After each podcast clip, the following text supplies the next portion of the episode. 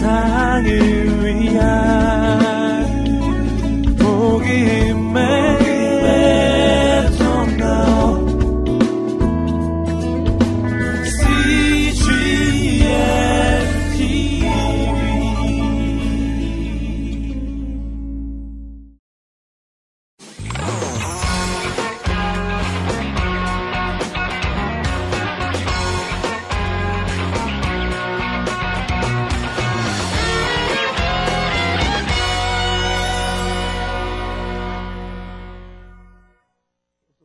그리고 나서 세 번째로 보니까 그분의 본질이 뭐예요? 곧 살아있는 자라, 어, 옛, 옛전 개정, 전의 성경에는 뭐라고 곧 산자라. 난 살아있는 자라. 내가 전에 죽었었노라.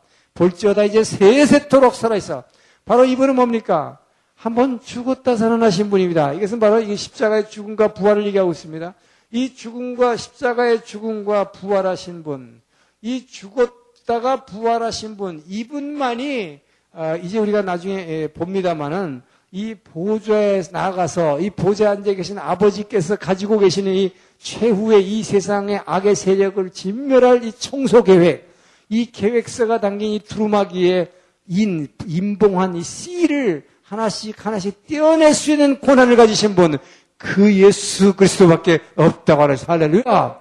바로 그분만이 이 죽으시고 부활하신 만이 이 일을 감당해낼 수 있다는 것입니다. 할렐루야! 예. 그래서 나중에 가서 좀 더 설명하겠습니다만 그리고 이분은 어떤 분입니까? 사망과 음부의 열쇠를 가지신 분이다. 이게 뭡니까? 바로 심판의 권세를 가진 것이죠. 그래서 마태복음 10장 28절에 너희를 죽이는 자를 두려워하지 말. 너희를 죽인 너희 몸은 죽일 수 있지만 음부에 집어넣을 수 없는 그 사탄을 두려워하지 말고 뭡니까? 너희를 능히 너희 몸과 육을 죽일 뿐만 아니라 너희를 능히 이 지옥에 멸할 수 있는 이 심판주를 두려워하라. 바로 우리 주님은 바로 이, 이 십자가의 죽으심을 통해서 그리고 부활하심을 통해서 음부에 친히 내려가셔서 사단으로부터 음부의 열쇠를 빼앗아서 올라가신 분이다. 할렐루야! 예. 자, 그, 이것이 바로 어, 우리 예수님의 본질을 어, 말하고 있는 것입니다. 자, 그리고 바로 이 장은 우리가 잘 아는 대로 이제 파투로 넘어서 이제, 이제 있는 일입니다. 이 이제 있는 일, 이 2장에서 이제 2장과 3장을 통해서 이 아시아에 있는 교회들에게 자, 이 교회들의 모습과 아, 이 교회들의 모습과 예수님의 호소문이 여기에 나오는 것이죠. 자, 이것이 지금 있는 일입니다. 이것이 오늘날 있는 모든 교회의 모습들이죠. 자, 제일 먼저 우리가 에베소 교회 봅니다. 자, 아시아에 있는 일곱 교회, 아시아에 있는 일곱 교회. 자, 여기 여러분이 에베소라는 것은 우리가 잘 알죠. 바울의 3차 전도 여행에서 어, 이 3년간 두란노 사역을 했던 곳. 이곳에 이제 나중에 디모데가 사역해서 디모데 전후소를 보냈었고 나중에 이것을 누가 맡았냐면 사도 요한이 맡았어요. 그래서 이 사도 요한이 이곳에서 목회 생활을 오래 했던 교회입니다. 에베소 교회. 지금 아시아인 일곱 교회에 지금 제일 먼저 등장하는 에베소 교회예요. 에, 그리고 나서 어 이제 이 뭐 서머나 이, 이 서머나라는 교회가 여기 있습니다. 에, 그리고 어, 그 위에 이제 버가모라는 교회가 있고 이 버가모에서 오른쪽에 두아디라 교회가 있고 어, 여기서 약간 이게 지금 전부 도시 이름이에요. 에, 그리고 약간 어, 밑으로 내려오면은 사대 교회가 있고 여기서 약간 밑으로 내려오면서 빌라델피아 소위 말해 필라델피아라는 이 빌라델피아 교회가 있고 여기서 오른쪽으로 약간 이렇게 꺾이면서 어, 있는 것이 이게 라오디게아 교회입니다. 에, 그래서 이게 어떻게 보면 뭐예요? 마치 이게 북두칠성의 모습으로 이렇게 그려지는데 에, 저 교회들이마다 이제 특징이 있어요. 근데 지금 시간이 없기 때문에 뭐 자세히는 할 수 없고 어, 특징들을 얘기합니다. 먼저 2장 1절 예, 보니까 에베소 교회의 사자에게 편지하라. 자, 그러면서 오른손에 일곱 별을 붙잡고 일곱 금초대 사이를 이 일곱 별은 이 교회의 목회자들을 얘기합니다. 예, 그리고 일곱 금초대는 바로 일곱 교회를 얘기합니다. 그래서 이 일곱 별을 이 교회의 뭐이 목회자를 예수님이 붙잡고 계시고 그러면서 이 교회를 거니, 다니시는 이 물건이 이르시되 자 먼저 내 행위와 수고와 내 인내를 알고 자, 그동안 잘한 얘기를 먼저 칭찬합니다. 내가 참고 내 이름이라 견디고 게으르지 않은 것을 안다고 먼저 칭찬하지만 중요한 것은 뭐예요? 이 일곱 교회에 대해서 지금 여기서 메시지는 예수님의 책망에 있습니다. 칭찬에 있지 않아요. 이 칭찬은 먼저 합니다만 예수님이 뭔가 내가 너에게 책망할 것이 있다. 이게 이제 있는 일, 지금 오늘날 교회들이 예수님 오실 때가 가까이 왔는데 지금 왜 이루고 있는가 하는 것을 예수님께서 하나씩 하나씩 너희들이 잘하는 거 많지만 내가 요 부분만 좀 고쳐줄 수 없겠냐. 이렇게만 한다면 너희가 내가 재림할 때 다시 올 때 엄청난 너희가 상급을 약 하나하나마다 상급을 약속하고 있습니다. 이 뒤에 보면. 그래서 이것은 여러분 막 야단치고 막 교회를 책망해가지고 막 심판하려고 하는 게 아니에요. 여러분 하나님 우리 예수님은 그분의 몸된 교회를 사랑하십니다. 할렐루야. 그렇기 때문에 이 사랑하는 자에게 주님이 뒤에 가면 나오지만 맨 마지막에 내가 내가 너희들을 사랑하기 때문에 책망하는 것이다. 사랑하는 자는 책망하는 것이다. 왜? 그래야 너희들이 고칠 수 있기 때문이고 그래야 너희가 내가 올 때 진정한 상급을 위해서 깨어 준비할 수 있기 때문이라고 주님은 말씀하십니다. 할렐루야. 자, 그래서 에베소 교회에게 당부하시는 말씀. 에베소 교회에게 우리가 잘 아는 뭐예요? 에베소 교회는 뭡니까? 내가 너를 사절에 보니까 그러나 너희 너를 책망할 것이 있나니 너의 첫, 첫사랑을 버렸느니라. 우리가 잘 아는 거죠. 그래서 어떻게 하라고? 예수님은 치유책을 다 얘기해 주십니다. 5절에서 첫사랑 버렸다. 여러분 중에 많죠? 내가 옛날에 처음 주님 만났을 때는 그냥 맨날 새벽에 교회 달려갔고 막 다른 거 다 집어치고 막 교회 가고 그랬는데 요즘은 왜 이렇게 맹탕이 됐는가? 여러분 첫사랑 잃어버린 사람 많이 있어요. 그죠? 예. 바로 그분들에게 이르는 말씀입니다. 뭐예요? 그러므로 2장 5절에 보니까 어디서 떨어졌는지를 생각하라. 여러분 바로 기도할 때 뭐 문제 가지고 이거 고쳐달라 제발 그런 기도 물론 뭐 급하면 해야겠지만 제가 하지 말라고는 못하겠어요. 왜 저도 급하면 하니까. 그런데 예, 예, 그러나 주님은 뭡니까? 어, 먼저 네가 어디서부터 떨어진지 한번 잘 기억을 해봐라. 아, 이것을 여러분 기도하면서 내가 왜 주님, 내가 그 첫사랑을 주님 그렇게 사랑할 때그 마음이, 그 열정이 어디서 떨어졌는지 주님 나로 깨닫게 하여 주시옵소서. 이 바로 성령님께 부탁하는 거예요. 그러면 뭐예요? 회, 그리고 나서 회개해서 처음 행위를 가지라. 만일 그렇지 않고 회개하지 않으면 내가 내게 갔을 때 촛대를 자리에서 옮기리라.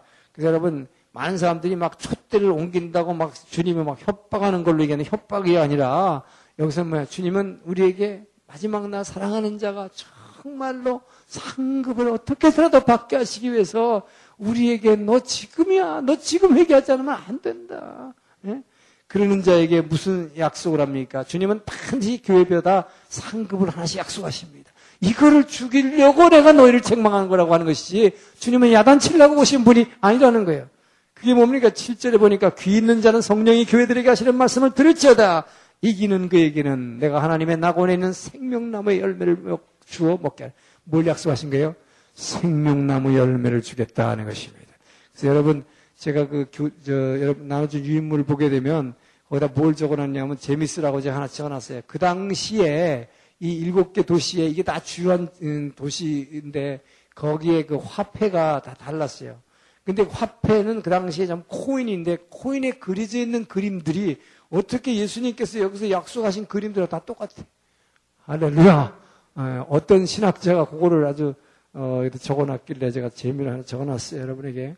그래서 이, 이 당시에 코인에는 어, 이 어떤 나무의 열매가 있다는데 에, 그거를 어, 주겠다고 상급을 주겠다고 약속하고 있습니다.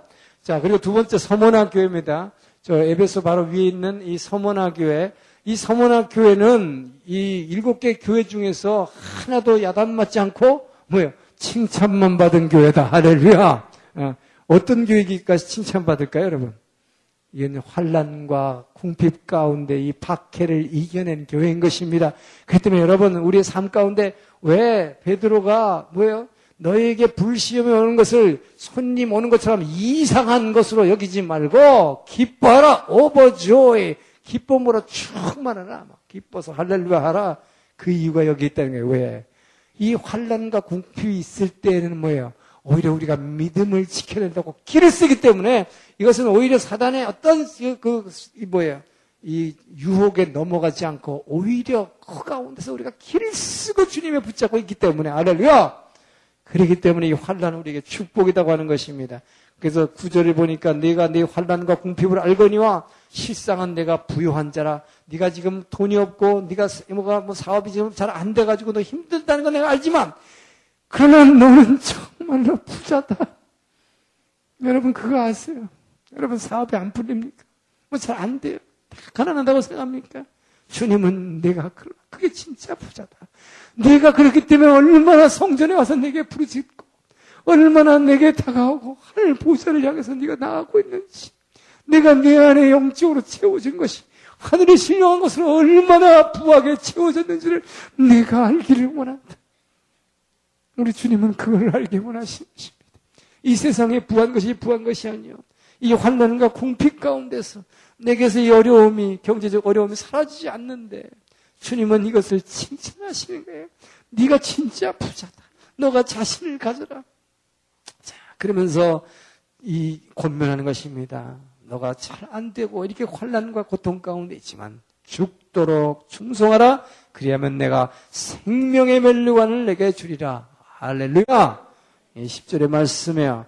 그래서 귀 있는 자는 성령의 교회에 들을 하시는 말씀을 들을지어다. 그렇기 때문에 이렇게 이기는 자는 둘째 사망의 해를 절대 받지 않을 것이다. 심판받지 않는다는 것입니다. 참, 이 일곱 개 교회 중에서 유일하게 칭찬받은 두 개 교회가 있는데 그 중에 하나죠. 이것은 바켓 가운데서 이겨낸 교회입니다. 자, 그 다음에 버가모 교회, 이, 저 위에 있는 세 번째 교회입니다. 이 버가모 교회는 주님께서 13절에 보면 네가 어디에 사는지를 내가 안다고 그랬어요. 거기는 사탄의 권자가 있는 데라. 자, 이 버가모 교회가 뭐냐. 그 당시에 저 아시아의 중심 도시로서 여기에 바로 그 당시에는 로, 이, 뭡니까, 로마 황제의 숭배 사상이 있었기 때문에 이 황제를, 어, 이 황제의 우상을 갖다 놓고 그 재단이 있던 곳이 황제를 숭배하고 예배드리는 재단이 있던 곳이 보가모입니다. 그래서 네가 어디에 사는지를 예수님이 다 안다. 너가 그런, 그렇기 때문에 뭡니까? 힘들다는 건 내가 안다는 거예요. 왜? 거기서 황제에게 제사 지내는데 그거 거절하면 어떻게 됩니까? 당장 박해가 시작되는 것이죠. 그렇기 때문에 내가 그걸 아는데 그 사단의 권자가 있는 곳이기 때문에 그러나 뭐라고 합니까? 네가 내, 내 이름을 예수의 이름을 굳게 잡아 내 충성된 증인 안디바가 너희 가운데 그 사탄이 사는 곳에서 죽임을 당할 때에도 그가 순교할 때도 나를 믿는 믿음을 저버리지 아니하였도다. 그 얼마나 보가목교를 칭찬하고 있습니까?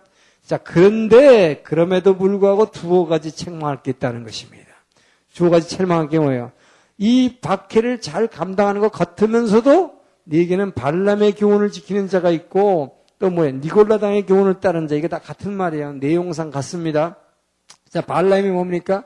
어, 민수기에서 보는 이 발람이라는 게 뭐예요? 이스라엘 백성으로 하여금 어 뭐예요? 거짓 예언을 해가지고 결국 우상숭배하게 되고 뭐 음행하게 하는 것이죠. 그러니까 우상숭배, 음행. 자, 여기서 계속 그게 나오고 구약에서도 계속 나옵니다. 이 우상숭배, 음행, 음행, 음행이 뭐, 뭡니까 이게? 결국 뭐야? 자기 아내나 남편을 갖다가 놔두고 다른 곳으로 뭐야? 이 자기 마음을 주는 것.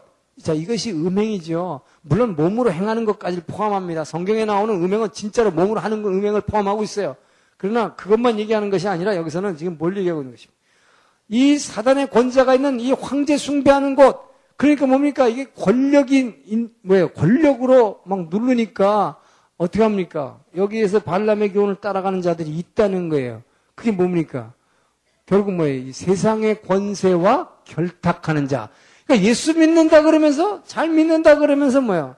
교회 와서는 예수 믿고, 아멘, 아멘 하고 할렐루야 찬양하면서 또 한쪽에 가서 뭐예요? 세상에 나가서는 똑같이 그, 그 황제한테 절하고 그 세상과 결탁하는 거예요. 이게 뭐예요? 세상 정치에 아주 그냥 굉장히 물들어가지고 세상에 나가서는 똑같이 가가지고 뭐 세상 하는 짓 그대로 다 하는 거예요. 그러니까 불교에 가가지고 손바닥 이렇게 하고 이렇게 절하고 또 뭐 어디 다른 데 종교에 가서는 거기 하는 짓다 하고 예. 그리고 교회 와서는 또 할렐루야 뭐 아멘 하고 막 나도 집사입니다 뭐 이러고 말이지 이런 얘기 하는 거예요. 그래서 이게 바로 음행한다고 성경은 얘기했습니다. 주님은 바로 하나님은 질투하시는 하나님, 예, 사랑의 하나님, 질투하시는 하나님.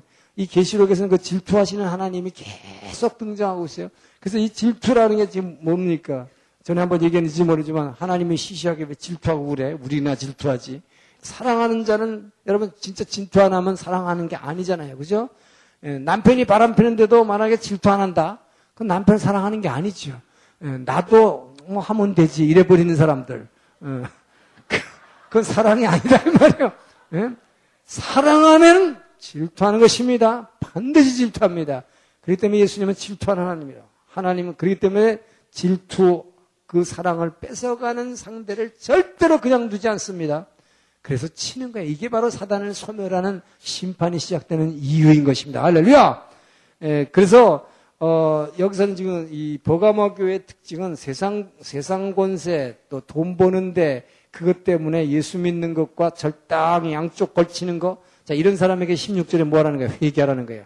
회개하지 않으면 내가 속히 가서 내 입의 검으로 그들을 그들과 싸우겠다. 그리고 이기는 자에게는 흰 돌을 주겠다는 것입니다. 이 흰 돌이라고 하는 것은 그 당시에 로마 시대 당시에 흰 돌을 주면 이것이 무죄 선고라는 표시라고 그래요. 그래서 어, 이것을 이겨내는 자는 내가 흰 돌을 주겠다는 것이고 그 다음에 이제 네 번째 두아디라 교회로 갑니다. 이 두아디라 교회도 비슷하게 보이는데 좀 달라요. 여기도 칭찬한 다음에 20절에 보니까 네게 책망할 게 있는데 자칭 선지자는 여자 이세벨을 용납하는데 결과는 아까랑 비슷합니다. 발람의 교훈을 따라간 것처럼 여자 이세벨 따라간 것도 뭐예요? 이 자칭 선지자라는 여자 이세벨 따라간 것도 결국 또 행음하고 우상 제물을 먹는 거. 내용으로 보면 비슷한데 조금 다른 게 있습니다. 이것은 어, 그러니까 행음하고 우상제물 먹는다는 거 아까도 말씀드렸지만 예수 믿는다 그러면서 동시에 딴짓하는 거예요. 그죠? 내 남편 아내 사랑한다 그러면서 다른 여자도 또 사랑하는 거예요. 똑같은 거예요. 이게 그 이걸 음행이라고 표시하고 우상을 쫓아가는 걸로 표시하는 거죠. 성경은. 그래서 이게 예수 믿는다 그러면서 이거 뭐 자칭 선지자니까 이게 뭡니까? 이게 거짓 예언하는 자들입니다. 거짓 예언하는 자 그리고 세상에 이 뭐예요? 점쟁이 그런 거예요. 세상에 점치는 거, 자칭 예언하는 거, 그러니까 이런 사람들 쫓아가는 거. 요즘도 예수 믿는다 하면서 예수 무당 쫓아다니는 사람 많아요. 어, 예수 믿는다 그러면서 예언 예언하는 사람, 아, 저 사람 능력 있는 사람, 아, 우리 딸 어떤 남자 만날 것 같아요. 뭐 키 큰 남자입니까? 뭐 이래가면서 어, 뭐 언제 시집갈 겁니까? 뭐 언제 취직할 겁니까? 이게 예수 무당 쫓아다니는 거. 이런 짓 하지 말라는 거예요. 예. 그래서 이게 자칭 선지자라는 이 여자 이세벨을 용납하지 말라는 거예요.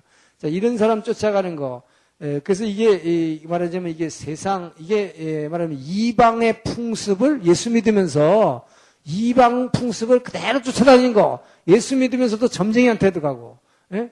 이런 거예요. 예수 믿으면서도 또 뭐예요? 혹시 뭐 딴 데 어디 불교에도 구원 있나고 뭐 불교 책도 막 뒤져보고 이런 것들을 이 바로 자칭 선지자 이세벨이 비유한 것입니다. 에.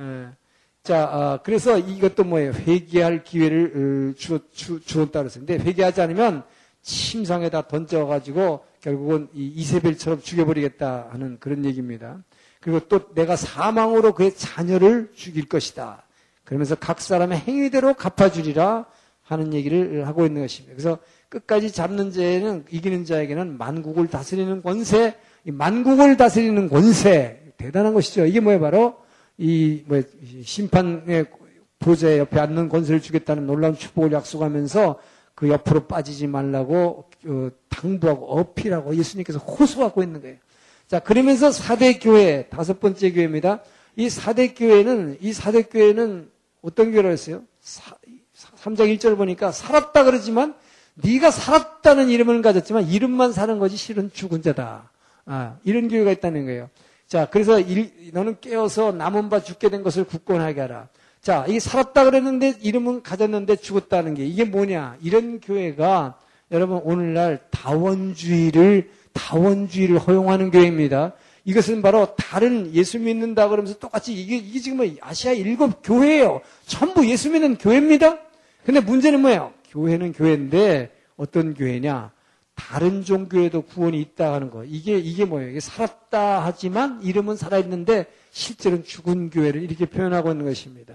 자, 그래서 이런, 어, 하나님 앞에 내 행위에 온전한 것을 찾지 못하였니. 그러므로 내가 어떻게 받았으며 어떻게 들었는지, 내가 처음에 예수를 어떻게 믿었는지 생각하고 지켜 회개하라. 만일 깨어, 깨지 않으면 내가 도둑같이 이르니 어느 때에 내게 이를지 내가 알지 못하리라.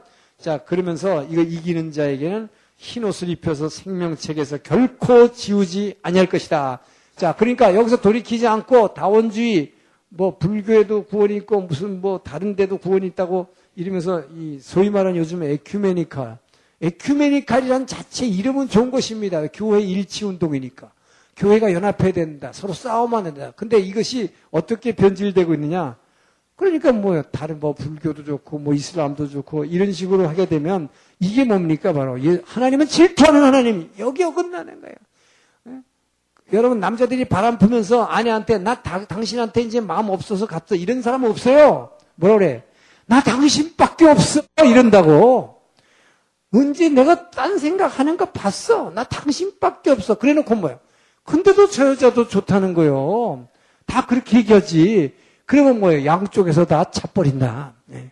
그건 또 마찬가지예요, 여러분. 하나님은 사랑이시라. 질투하시는 하나님? 이 양다리 걸치는 건 절대 안 된다는 것입니다. 이것도 되고 저것도 되고 이것은 절대 안 된다는 거예요. 예. 자, 그리고 필라델피아 교회 예수님께 칭찬받은 교회입니다. 이건 뭡니까? 자, 어, 이 칭찬받는 교회는 8절에 보니까 내가 작은 능력을 가지고서도 내 말을 지키며 내 이름을 배반하지 않은 교회.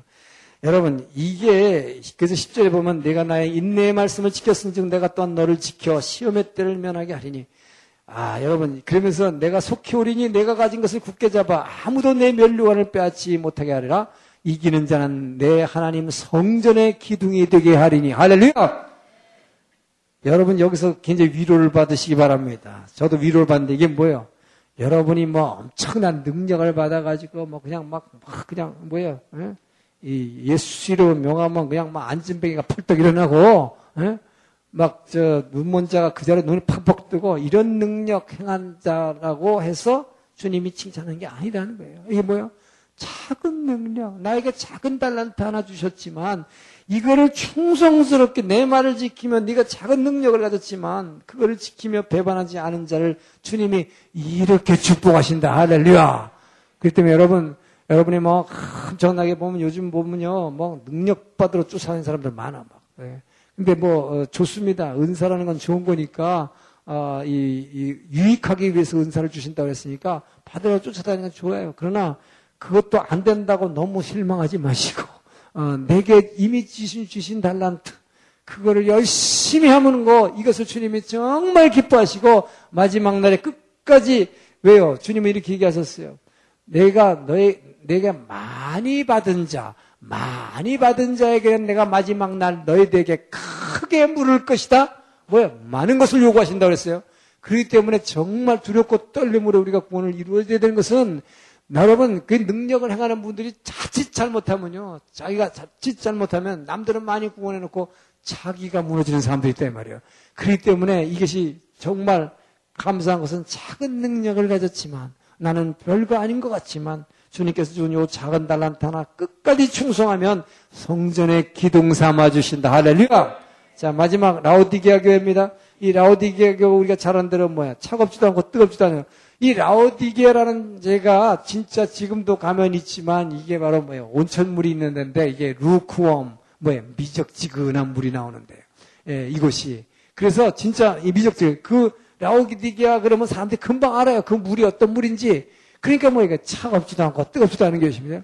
자, 이 차갑지도 않고 뜨겁지도 않은 교회가 무슨 어떤 교회이길래 토해 버리겠다 그랬어요.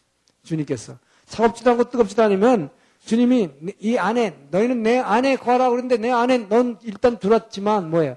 차갑지도 않고 뜨겁지도 않은 내가 토해 버려 뱉어 버리겠다는 것이죠. 그럼 열매 못 맺는 거죠. 근데 왜 뜨겁지도 않고 차갑지도 않다고 그랬어요? 17절에 답이 있습니다. 뭐라 그랬어요? 내가 말하기를 나는 부자라 부여해서 부족한 것이 없다. 이런 사람들이 바로 뭐예요? 차갑지도 않고 뜨겁지도 않습니다. 진짜 물질적으로 돈 많은 사람들이 대개 보면요. 예수 믿어 교회 떠서 왔다 갔다 하는데 이것도 아니고 저것도 아니고 물에 물 탄데 뭐야 돼. 진짜 돈 많은 사람들이 특징이 그런 게 있어요. 물론 다 그런 건 아닙니다만은 그렇게 쉽다 하는 것입니다.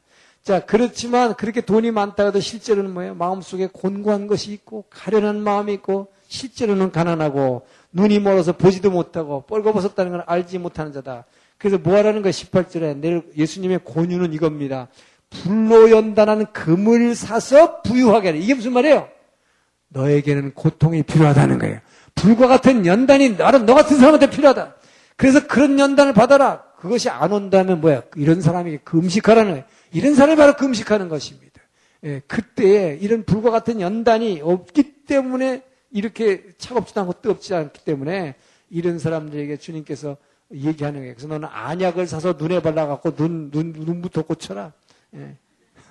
자, 그래서 내가 사랑하는 자를 여기서 얘기합니다. 내가 왜 이렇게 야단치느냐? 내가 사랑하기 때문이다. 지금 일곱 개의 교회들에게 결론을 내립니다. 내가 사랑하는 자를 책망해서 징계하노니, 그러므로 내가 열심을 내라! 회개하라! 그래서 볼지어다 내가 문 밖에 서서 들어오더니, 유명한 말씀이죠. 바로, 계시록 3장 20절. 누구든지 내 음성을 듣고 문을 열면, 내가 그에게로 들어가 그와 더불어 먹고, 그런 나와 더불어 먹으리라. 이기는 그에게는 내가 그 보좌와 함께 함께 하여 주기를 내가 이기고 아버지 보좌와 함께 한 것이 하리라. 아멘. 바로 우리 주님께서는 그 주님의 말씀에 순종해서 사는 자에게 내 안에 거하라. 그 안에 들어간다는 얘기 전에 뭐 했죠? 여러분 차갑지도 않고 뜨겁지도 않지 말고 바로 뜨거움을 회복하기를 주의 이름으로 축원합니다. 오늘 남은 시간은 어, 제가 이 신약을 하면서 여러분들에게 이 삼위일체론에 대해서 설명할 기회가 없었기 때문에 물론 에, 구약을 통해서 들은 분도 계시고 또 다른 집회를 통해 들은 분도 계시겠지만 어, 이 삼일체론이 워낙 중요하기 때문에 어, 아까 여기 지금 계시록에서도 나왔지만 아, 예수님도 나는 알파요 오메가야 처음과 나중이라 그러고 아버지 하나님도 나는 처음이요 나중이다 이렇게 에, 이제 아버지와 아들이 하나라는 이야기를 어, 이게 시사를 하고 있는데 어, 이 삼위가 하나 된다는 거. 이 삼위일체론이 사실 어, 상당히 좀 어렵습니다. 이 삼위가 하나 된다는 것은 어, 너무 어렵기 때문에 초대교회가 생긴 이래로 약 500년 동안 초대 교부들 사이에 에, 엄청난 어, 논란을 논쟁을 가져왔습니다. 삼위일체론에 대한 그 논쟁은 교회사에서 아주 중요한 어, 주제로 다루고 있는데요. 에, 그 정도로 하여튼 삼위일체론이 어렵기 때문이죠. 자, 그건 왜 그렇습니까? 예, 유대인들은 유대인대로 어렵고 초대교회 당시 구성원이 어떻게 돼요? 어, 유대교 출신들의 크리스찬들은 뭐예요? 한 분 하나님을 믿습니다. 그죠? 어, 이 신명기 6장 4절은 쉐마 이스라엘, 이스라엘, 들으라 이스라엘아, 우리 하나님은 한 분 하나님이시니 오직 마음을 다하고 성품을 다하고 뜻을 다해서 그 하나님 사랑하라. 한 분 유일신 하나님을 믿는 유대인들에게 갑자기 신이 몇 개가 생겼어요. 세, 왜냐면 아, 버지 하나님인데다가 예수님도 하나님이라고 그러죠. 성령 하나님. 그러니까 헷갈리는 거예요. 그렇죠? 왜 하나님이 세 분이냐? 한 분인데. 예, 그러니까 이 문제를 해결해야 돼. 세, 문, 세 분이 하나라는 것을 어떻게 해서 해결할 문제가 생겼고 또 헬라인들에게는 헬라인들에게는 세심은 세시지. 헬라 문화가 뭐예요? 냉철한 이성, 논리적 사고 아니에요. 그러면 세심은 세심이 다 다른 존재인데 어떻게 예수님이 하나님이면 왜 이단들이 그러잖아요. 예수님이 하나님이면서 왜 하나님 아버지한테 어, 하나님이 왜 하나님한테 기도해? 왜 하나님이 아버지한테 무릎 꿇어? 뭐 왜 또 순종해? 뭐 죽기까지 순종하시고 이 무슨 말이냐 이 말이요. 자기가 하나님인데 이 말이 안 되는 거예요. 그러니까 뭐예요? 어, 유대인은 유대인대로 헬라인 헬라인대로 서로가 이해가 안 되는 것이.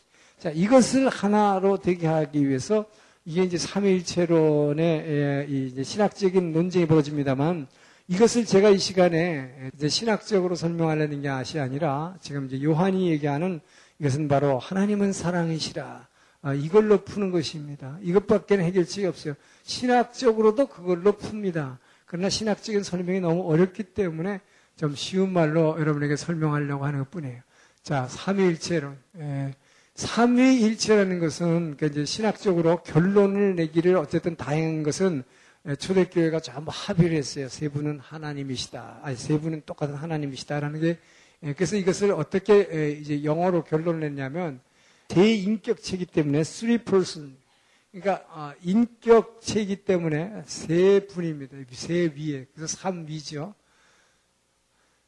이게 인간의 말로는 도저히 표현이 안 되기 때문에 이런 말을 쓴 거예요. 삼위다. 이게 뭐 한자로도 어 근데 이제 영어로는 조금 더 이해가 쉽죠. 세 사람이다. 세 사람이 아니라 이것은 세 인격체다는 뜻이네요.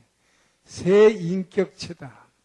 그러니까 인격체가 셋이 세 분이 있다는 거예요. 그러니까 뭡니까?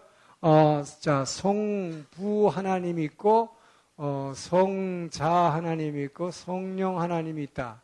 그러니까 분명히 일하는 게 다 달라요. 그러니까 이 얘기는 뭐냐면, 독특한 어, 자신의 아이덴티티를 가지고 있다. 자신의 정체성을 가지고 있다는 것입니다. 자, 그래서 보니까 뭡니까? 아버지 성부 하나님은 뭡니까? 성부 하나님은 나눠주시는 하나님, 주시는 하나님입니다. 그래서 주시는 하나님. 예, 주시는 하나님입니다. 그러면 이 성자 하나님은 뭐냐? 받는 하나님입니다. 아버지께서 주시는 것을 받는 하나님이고, 받는 하나님일 뿐만 아니라 아버지 하나님은 명령하시는 하나님. 하시면은 아들 하나님은 뭐예요? 순종하시는 하나님이고, 바로 이 아들은 아버지에게 예배하시는 하나님이에요. 그러니까, 어, 결국 뭡니까? 특징은 분명히 달라요. 그죠? 아버지는 아들의 예배를 받으신다, 이 말이에요. 예.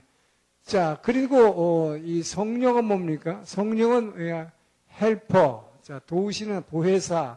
아, 근데 이 도우시는 하나님인데, 이 성령은 어, 떤 일을 하느냐? 아버지를 도, 아버지를 돕고 아들을 돕습니다. 예, 근데 성령은 절대로 자기 스스로 자기를 주장하지 않아요. 그래서 성령은 진리의 영이니 그런 자의로 말하지 않고 자기 생각을 절대 얘기 안 하는 것입니다.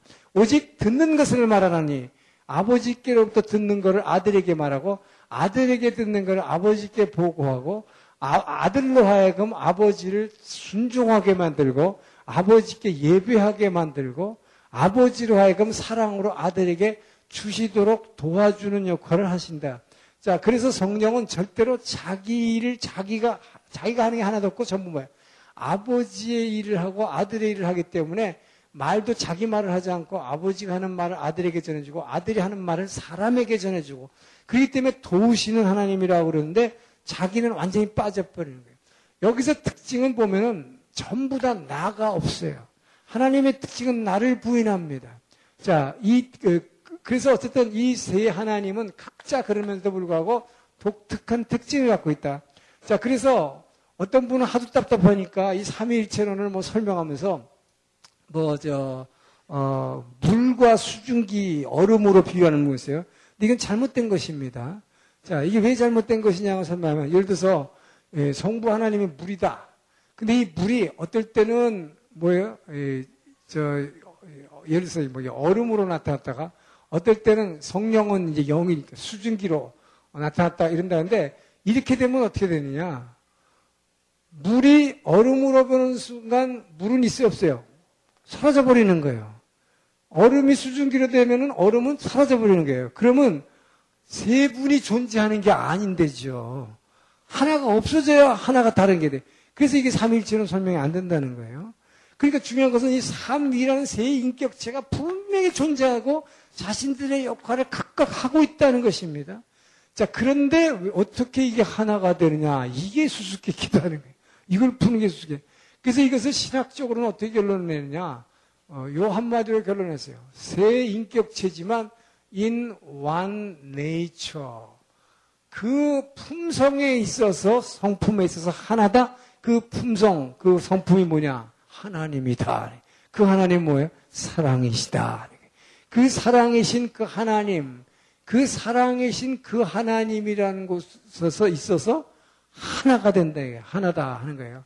에, 근데 에, 그래서 이것을 어, 세 인격을 가지신 고 하나의 신성을 가지신 분이다. 신학적으로 하나의 신성과 아, 세 인격체 에, 이렇게 얘기를 하는데 어, 이렇게 하면 여러분 이해가 돼요? 잘? 어, 될듯 말 듯 하여이다 해요. 그래서 제가 어렵다 그러는 거예요. 예. 분명히 다른 세 인격체인데 신성이 하나기 때문에 하나다? 알 것 같기도 하고 모를 것 같기도 하고, 그죠? 자, 그래서 이것을 이제, 에, 에, 요한복음을 통해서, 어, 이제 사도 요한이 우리에게, 에, 바로, 어, 요한복음 보면 이제 태초에 말씀이 계시니라라고 하는 예수님을 에, 주인공으로 해서 시작하는 어, 이야기가 나오잖아요. 자, 그래서 이 요한복음을 통해서 우리가 아, 이 사랑의 원리로 이 삼일체를 볼 수가 있습니다. 아, 자, 창세전에 이 요한복음은 이렇게 얘기하 창세기 1장 1절에 보니까 뭡니까? 태초에 말씀이 계셨어요. 근데 이 말씀, 이제 말씀이신 아들 하나님, 자, 이 아들 하나님과 에, 그리고 뭐가 있어요? 아버지 하나님이었습니까?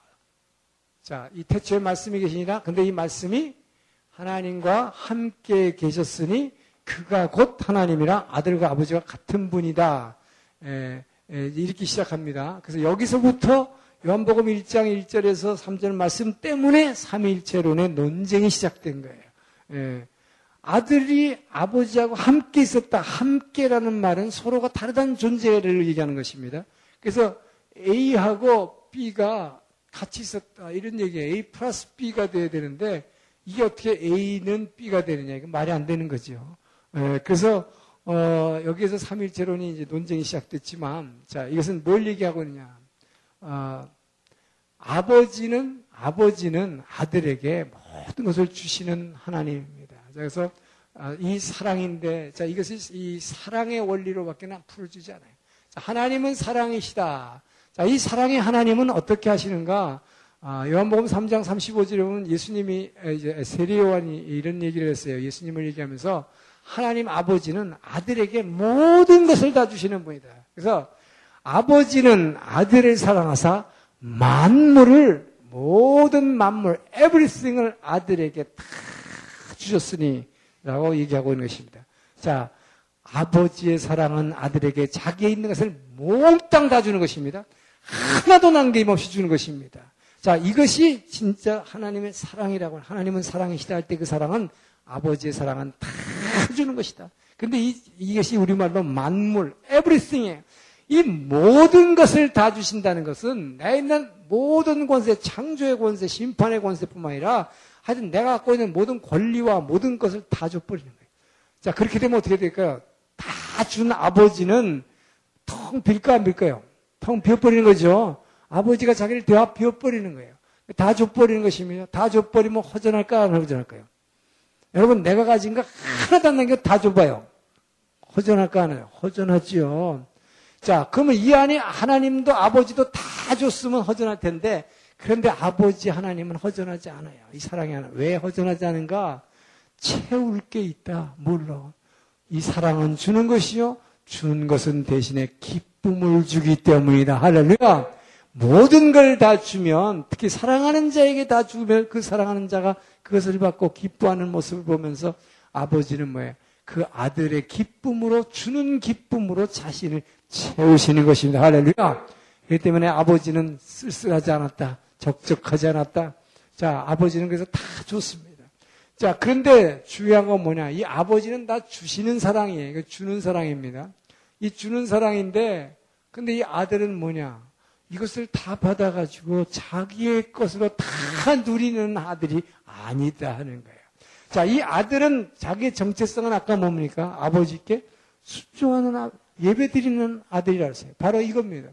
이 아들이, 자, 이, 요한복음 5장 19절에서 20절을 보면 예수님이 베데스다 연못가에서 자, 이 38년 된 병자를 하나 일으키죠. 자, 그때 사람들이 이 안식일을 고쳤다 그래가지고 막 난리를 칠 때 예수님이 뭐라 그랬습니까? 자, 안식일 날 내가 일하는 것은 아버지께서 아직 때가 낮음에 아버지가 일하시니 나도 일하신다. 그러면서 여기서 5장 19절에 하신 말씀은 아들은 스스로 내가 지금 일하고 싶어서 하는 게 아니라 아들은 스스로 아무것도 할 수 없나니 할렐루야. 오직 아버지께서 지금 일하심으로 그러면서 아버지께서 내게 보여주시는 것을 아들은 보고 그대로 따라서 행할 뿐이다. 할렐루야.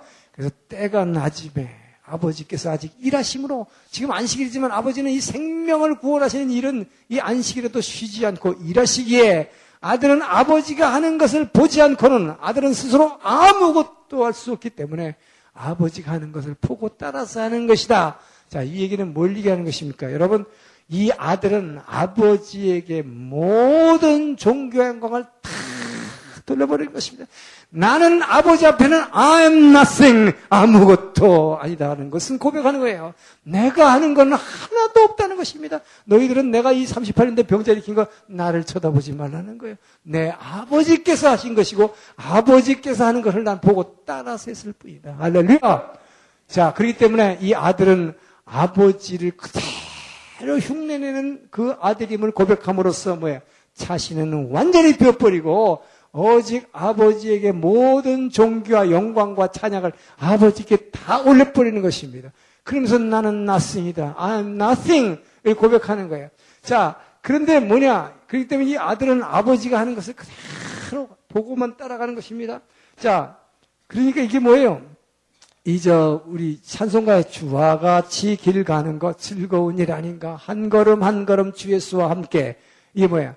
우리 주님이 한 발짝 뛰면 나도 고도 발짝을 그대로 주의 인도하심 따라 이것도 마찬가지죠. 주님이 인도하신 대로 한 발자국 가면 나도 그 한 발짝 따라가는 거예요. 그러면 눈 위에 발자국이라 친다면 뭐야? 그대로 따라가는 것입니다. 근데 따라가다가 중간에 옆으로 살짝 세지 않는 거예요. 왜냐? 너무 심심해. 이건 뭐 내가 뭐 아버지 하라는 거 뭐 똑같이 하고 앉았어, 이거? 나도 내가 있는데, 나를 주장해봐요. 나도 내 색깔을 내야지.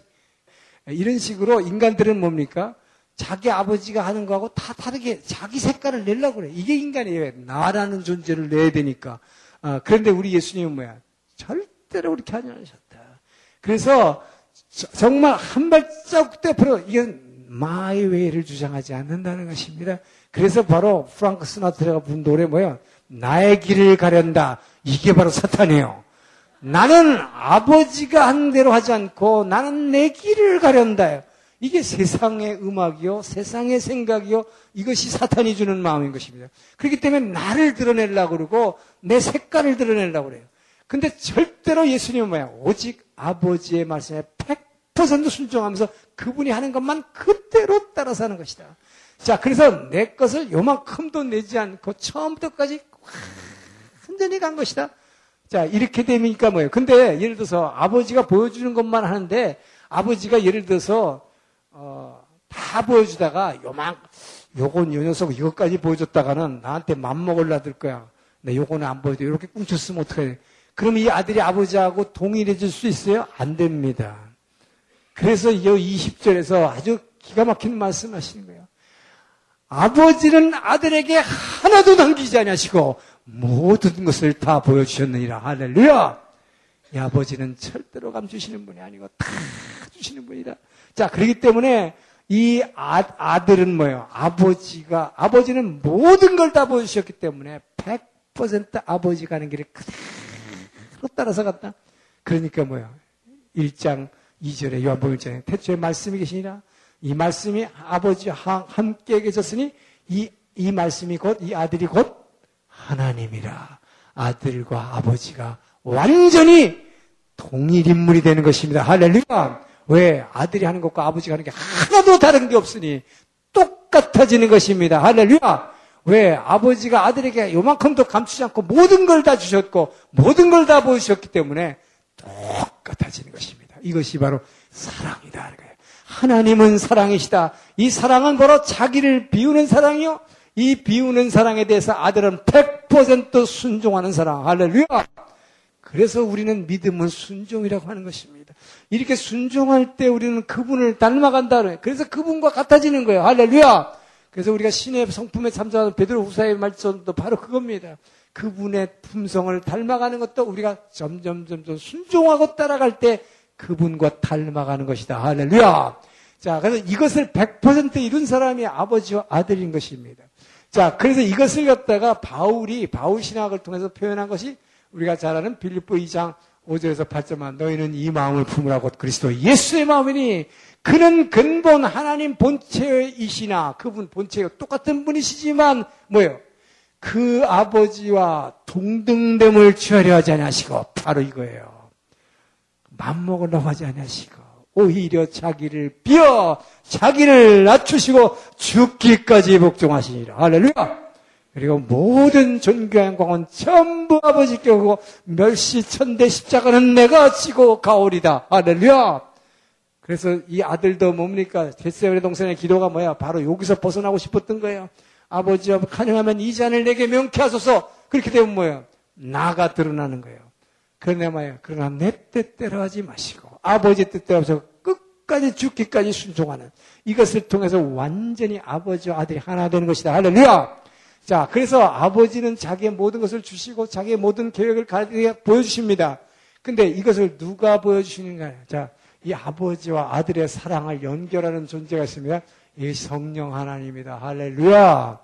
자, 고린도서 2장 10절 보면 오직 성령은 아버지 하나님의 가장 깊은 곳이라도 통찰하시느니라.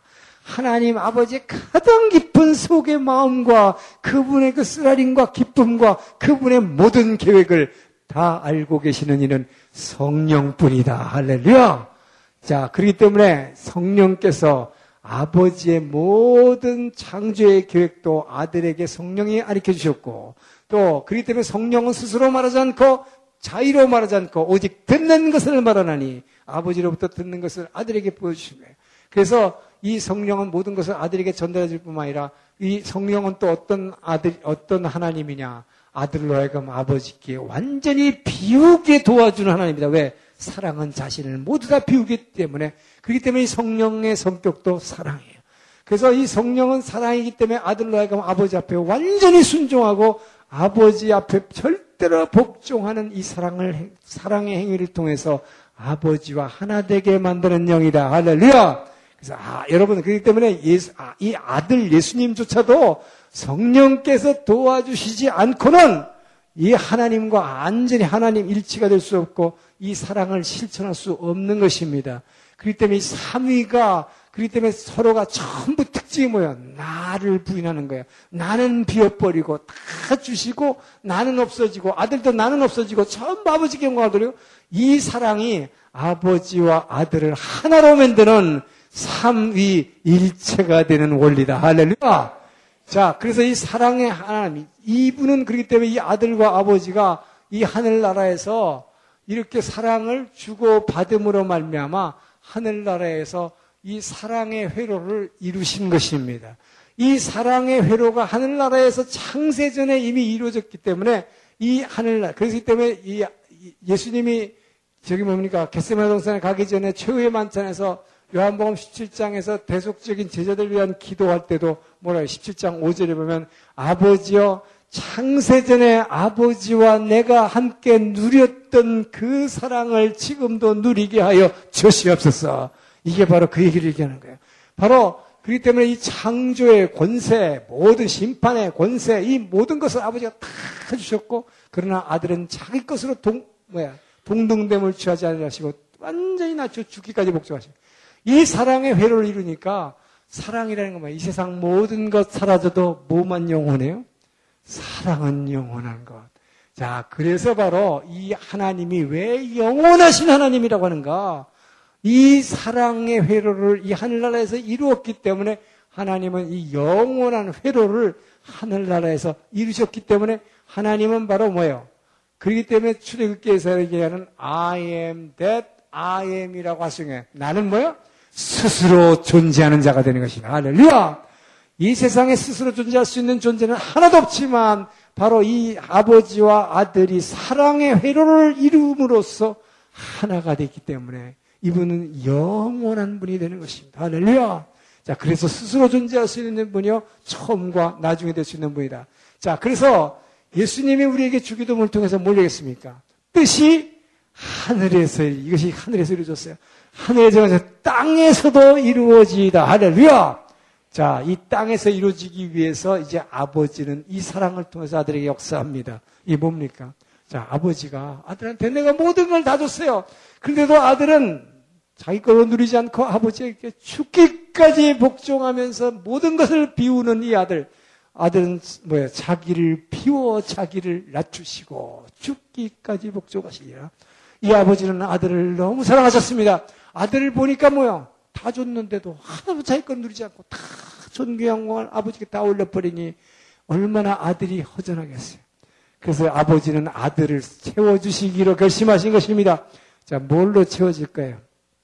아들아, 내가 말이야, 너 하나한테 내가 가진 거 다 줬는데도 그 주는 기쁨이 내가 얼마나 그 기쁨으로 여기다 충만한 줄 아느냐? 이제 너가 너를 다 비웠으니 내가 너로 엄청난 기쁨으로 충만하게 해채워주겠다. 어떤 기쁨으로? 너로 하여금 이 모든 인류를, 이 세상 모든 만물들을 짓게 만들어서 그 이 모든 인류를 갖다가 채워주는 역할, 그들에게 주는 역할을 너에게 맡겠다. 할렐루야! 이것이 바로 아들로 하여금 창조주의 역할을 하게 하신 것이다. 할렐루야! 그래서 여기 바로 이 요한복음에서 요한복음 1장 3절에 뭡니까? 만물이 그로 말미암아 지은 바 되었으되 아들을 통해서 스루 힘 그를 통해서 지은 바 되었을 때 지은 것이 하나도 그로 말미암지 않는 것이 없느니라 할렐루야 여러분 누가 졌어요? 예수님이 졌어요 아버지께서 아들을 통해서 지었습니다 그로 말미암아 지은 것입니다 그래서 전에도 말했지만 아버지께서는 여러분 여러분의 어머니를 통해서 여러분이 나왔지만 어머니가 여러분의 생명 준거 아니에요 하나님께서 여러분의 생명을 주셨습니다. 창조신 아버지께서 어머니를 통해서 your mother. 그래서 우리는 그 어머니를 나의 생명의 뭐 근원으로 생각하지만 실제 우리는 뭐예요? 그리스도인들은 이 생명의 근원을 아버지께로 창조주께 마찬가지예요. 그래서 아버지께서 우리를 지으셨는데 아들을 통해서 지으셨다. 이 모든 이 땅에 있는 것 아들이 지으셨다. 그래서 여기 있는 이 세상의 모든 사람들 아들이 지으신 것입니다. 할렐루야! 아들을 통해서 지은 것입니다.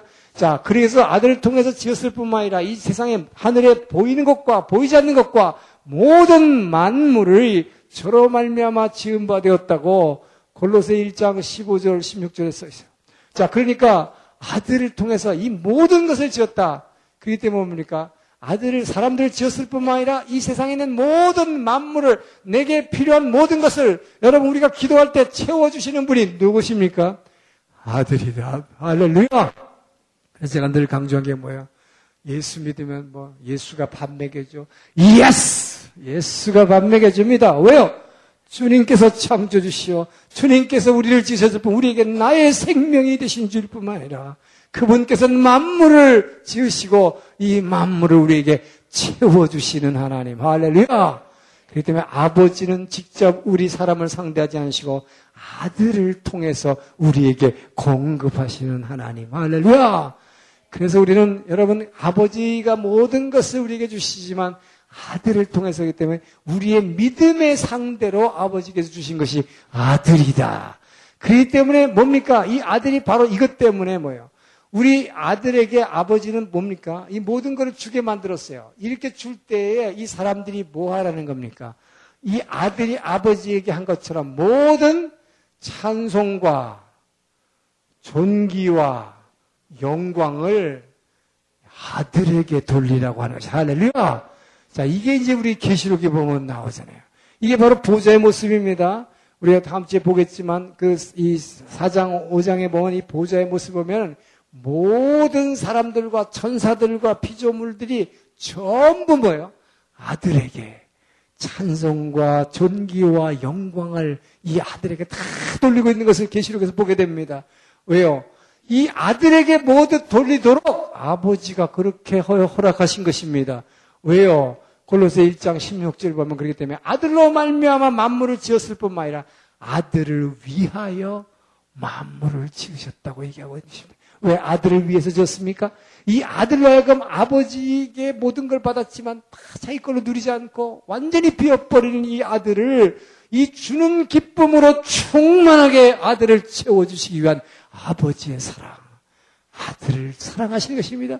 그렇기 때문에 여러분, 하나님은 우리를 사랑하지만 무엇보다도 아들을 사랑하시게 아들을 주는 기쁨을 누리게 하기 위해서 아들에게 뭐야 창조주 역할을 맡으셨을 뿐만 아니라 그 다음에 뭐예요? 아버지가 보니까 나는 말이다. 네가 난 내가 다 줬기 때문에 사실 허전했거든. 그런데 내가 네 앞에 딱 무릎 꿇고 엎드리면서 내게 모든 존귀 영광을 돌릴 때 네가 내게 예배하는 걸 볼 때 내가 얼마나 충만한 줄 알아 기뻐서. 이제 너는 너를 비웠으니 내가 죽기까지 복종하고 다 비웠으니 내가 너로 이 예배받는 기쁨, 찬양받는 기쁨, 여러분 우리가 사람들이 뭐야 박수 치고 막 이렇게 하면 사람들이 얼마나 으쓱하고 좋아해요. 근데 이 박수 받는 이, 이 안을 채울 수 있는 많은 사람들로서 존귀와 영광을 받는 이 기쁨은 오직 예수님에게 주어진 특권을 믿으시기 바랍니다. 이렇게 올려드릴 때 이 아들은 이것을 자신이 다 누리지 않고 뭐 다시 아버지께 다 올려드린다. 할렐루야. 자, 그러기 때문에 이 아들은 내가 길이요 진리요 생명이 나로 말미암지 않고는 아버지께로 갈 자가 없느니라. 할렐루야! 바로 이것이 아버지와 아들이 하나 되는 원리요. 이 아들을 통해서 사람을 지으시고 사람을 통해서 찬양과 영광을 받으시는 원리인 것입니다. 그래서 이 아들을 여러분 사람들은 근데 뭐예요? 아들에게 모든 것을 받아가지고 그분께 찬양을 들릴 뿐만 아니라 아들은 우리에게 그러나 두 가지 계명을 줬습니다. 첫째는 이것이니 마음을 다하고 목숨을 다하고 뜻을 다해서 내 하나님 사랑을 오랬지 나를 사랑하고 나를 예배하라고 안 했어요. 그죠? 이것도 바로 자기를 비우시는 것입니다. 근데 이 아버지께로 가려면 보혈을 통과하지 않고는 절대 갈 수 없기에 우리는 아들을 예배하고 아들을 믿는 것입니다. 이 천하 이름에 뭐 구원받을 다른 이름을 주지 않았으니 뭐요? 예수 이름 이외에는 구원이 없는 것이 할렐루야. 자, 그렇기 때문에 예수 믿는다고 여러분 왜 예수만 이냐고 말이죠. 기독교인들은 다 배타적이고 편협하다고 하는데 편협할 수밖에 없는 것은 뭐예요? 사랑이기 때문이야. 사랑은 절대 양보할 수 없고 사랑은 절대 다른 걸 동시에 두 개를 사랑할 수 없기 때문이다. 그래서 예수 이름 위에는 없는 것입니다. 자, 그런데 아들은 우리에게 하나님 사랑한다면 뭐라고 했어요? 내 이웃을 사랑하라. 자, 우리 사람들은 그렇기 때문에 다시 이웃의 사랑의 통로를 열어야 되는 것입니다. 우리에게 주신 축복, 이 만물, 물질의 축복을 받아서 나만 누릴 게 아니라 이것을 반드시 이웃에게 흘려줘야 된다. 그리고 내가 받은 하나님의 신령한 영적인 축복의 말씀을 이웃에게 전도해야 된다. 자, 그러면 이 이웃은 우리, 우리 사람, 우리 사람들, 여기 성도들이죠, 특별히. 성도들에게 뭐예요? 감사함으로 우리에게 표시해야 되는 것입니다. 여러분, 우리 때문에 사단은 뭘 하라고 하냐? 사단은 우리 뭐라 그래? 너 예수님 잘 믿어. 너 부흥에 다니고 성경에 맥하. 이거 다 하라고 그래, 이거는. 근데 뭐 하지 말라고 그래? 요걸 차단해요, 사탄은. 너 이웃 사랑, 이웃에 나눠주는 거 못하고 이웃에게서 감사하는 거 이거 못하게 하는 거예요. 그래서 이게 동양 사상 중에서 우리나라에서 제일 나쁜 게 뭐냐? 이게 사탄의 사상이 뭐예요? 주는데 뭐야? 안 받는데 이게 여러분 이게 좋은 거겠죠? 이 겸양의 미덕이 아니에요. 이것은 성경에 원래 완전히 어긋나는 것입니다. 우리는 누군가로부터 사랑을 받주고 사랑을 베풀게 주면 반드시 받기를 주의 이름으로 축원합니다. 그 대신에 어떻게 해야 돼요? 반드시 감사하다는 표시를 해야 돼. 우리가 아주 차 약한 거에 뭔 줄 알아요, 사람들이? 누구한테 뭐 은혜를 받아놓고는 감사 표시를 안 하는 거예요. 어떤 사람이 기도를 되게 많이 하는 사람이 있어요. 그 사람한테 자꾸 베풀어 줬는데 이 사람은 뭐야? 감사 표시를 안 해. 왜? 아, 나는 하나님께 기도했으니까 하나님이 그 사람 당신 시켜서 준 거지 뭐. 이렇게 되면 큰일 납니다. 어, 이게, 이게, 자, 이렇게 되면 잘못하면 이게 신비주의로 가는 거예요. 하나님이 물론 하신 일이지만 누굴 통해? 여러분, 그러면 아들 예수님이 하신 거는 뭐예요, 그러면? 하나님이 하신 거 아니에요? 그러나 우리는 하나님은 뭐라고 얘기합니까? 아들에게 찬송과 존귀 영광을 돌리라고 하시잖아요. 마찬가지로 우리는 사람을 통해서 은혜를 받았으면 그 하나님이 그렇게 하셨다 할지라도 그 사람에게 반드시 감사해야 되는 것입니다. 할렐루야! 이것 때문에 의상하는 일이 굉장히 많아요. 굉장히 친했다가 은혜를 베푸는데 별로 저 사람 감사한다 해서 이게 깨지는 거예요. 그렇기 때문에 이게 사탄의 전략입니다. 그래서, 그래서 우리는 반드시 이웃을 사랑하고 이웃은 감사. 그래서 누가 주면 반드시 받으세요. 그 대신에 감사할 뿐만 아니라 뭐요? 나눠준다, 이 말이에요. 어, 여러분, 여러분, 예수 믿으면 왜 천국 가느냐? 바로 이 이웃에게 축복의 통로를 열어서 이들과 함께 믿음의 공동체를 열 때 이것이 바로 크게 의미에서 우주적인 교회요. 이게 에베소에서의 교회론입니다. 이 막힌 담을 흘러서 사람들과 통로, 그래서 아까도 얘기했지만 미워해서도 안고 다 나눠주고 이렇게 해서 공동체를 이룰 때 예수님의 신부로서 그렇기 때문에 그 결혼 혼인잔치에 신랑의 혼인잔치에 참여하는 것입니다. 할렐루야. 그렇기 때문에 여러분 예수 믿고 천국 가는 것은 바로 이렇게 이웃을 열어서 이 공동체로서 예수님의 신부가 되는 것이기 때문에 이 공동체를 이루지 못하고 나와 내 새끼만 붙잡고 맨날 기도하고 이것만 붙잡고 이러고 앉았다가 그대로 쏙 빠져들어가는 게 지옥이다. 제가 몇 번을 얘기했어요. 예? 예, 분명히 하시 기 바랍니다. 예, 그러니까 예수 믿고 천당 가는 방법이 뭔지 알아 이 말이요. 예? 왜 예수 믿으면 천당 받이? 이 말씀에 순종함으로 할렐루야. 그래서 행함이 없는 믿음은 죽은 믿음인 거예요. 입으로만 예수 예수 하면 뭐하냐 말이에요. 예? 이걸 못하면 천국이 그래서 그 사람에게 천국이 없는 거예요. 그 불안하고 예? 항상 슬프고 외롭고 예. 자 그래서 이게 여러분 자 이게서 뭡니까? 바로 이렇게 할 때에 뜻이 하늘에서 이루어진 것 같이 땅에서도 이루어지다. 할렐루야. 이럴 때 하늘나라가 이 땅에서 누리 이 땅에 온 하늘나라 예수님을 통해서 이 땅에 도래한 천국을 이 땅에 누리고 사는 사람들 바로 이 말씀대 순종하는 사람임을 믿으시기 바랍니다.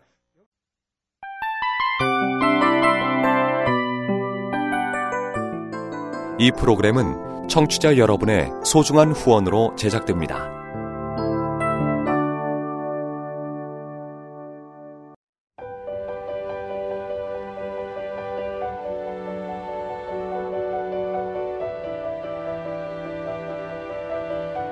세상에는 수많은 교회들이 있지만 더 깊이 있는 말씀 강해를 찾기 위해 크기로만 교회를 선정하지 않습니다.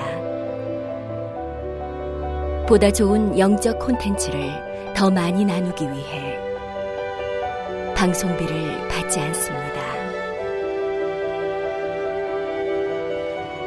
1년 365일 복음만 전하고 싶어서 우리는 광고를 하지 않습니다. 온누리의 복음을 땅끝까지 CGN TV와 함께 땅끝 성교사가 되주세요